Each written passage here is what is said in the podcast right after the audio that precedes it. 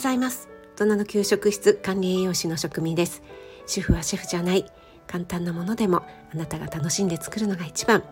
毎日食べても飽きない味こそ家庭料理。そんな思いで配信しています。はい。今月のオンラインクッキング。一つの野菜でバリエーションコース。さつまいもで5品お申し込みくださった方本当にありがとうございます。本日ですね詳しいご案内を皆さんに送らせていただきますのでどうぞご確認ください。まだご参加の申し込み受付はしていますが、えー、送らせていただく資料の都合もありますのでちょっと気になってるなという方はお早めにお待ちしております。今日は4万9275回。これ何の数字？ということでねお話ししてみたいと思います。これは本当にざっくりとした概算なんですが私の母が結婚をしてから作った料理食事の回数になります、えー、約5万回ですね。これすごくないですか？と私の母は割とあの母の年代にしては晩婚だったんですね。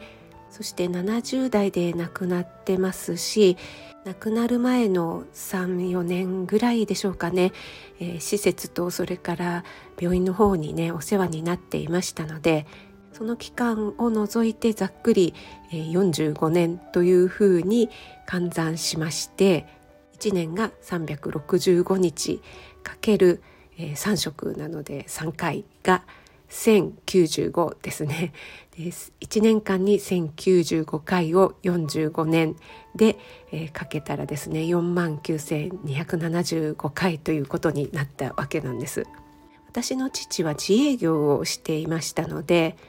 お昼ご飯もほぼ必ずですね家で食べていたんですね。なので母はもう本当に3度3度えー、朝食お昼それから夕食とね本当に毎日毎日3食を作っていました。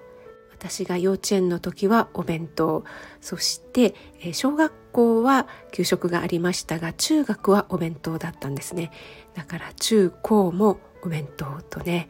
本当に今考えるとですね朝食そしてお昼ね父の昼食と私たちのお弁当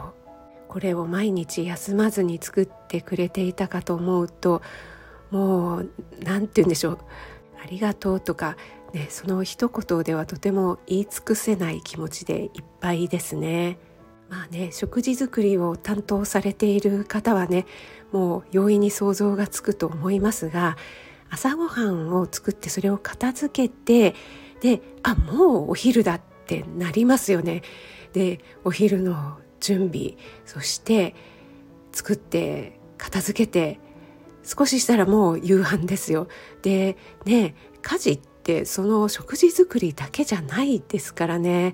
洗濯してゴミ出しして洗濯物干して取り込んで畳んでアイロンかけてとかね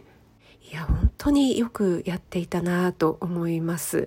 で母は車の免許を持っていなかったのでねこれ私の Kindle 本「リンゴは進化する」にも書いてあるんですが、えー、バスに乗ってね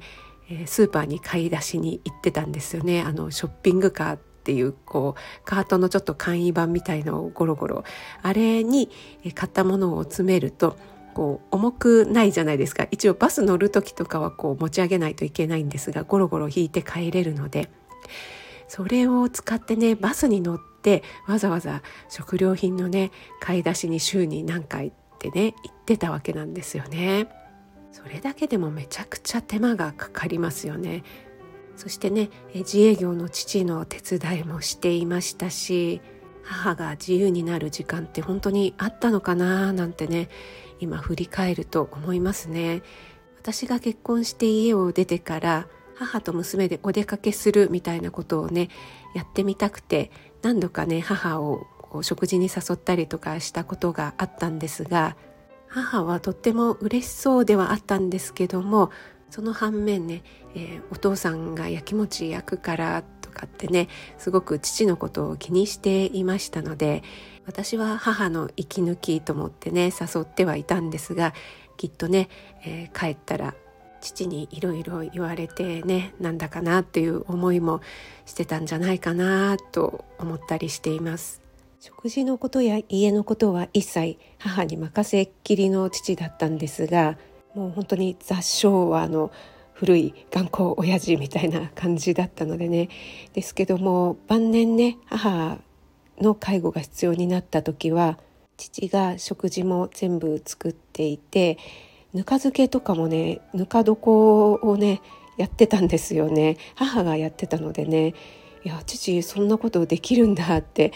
今までね全然何もしなかったのになってちょっとねびっくりした記憶があるんですが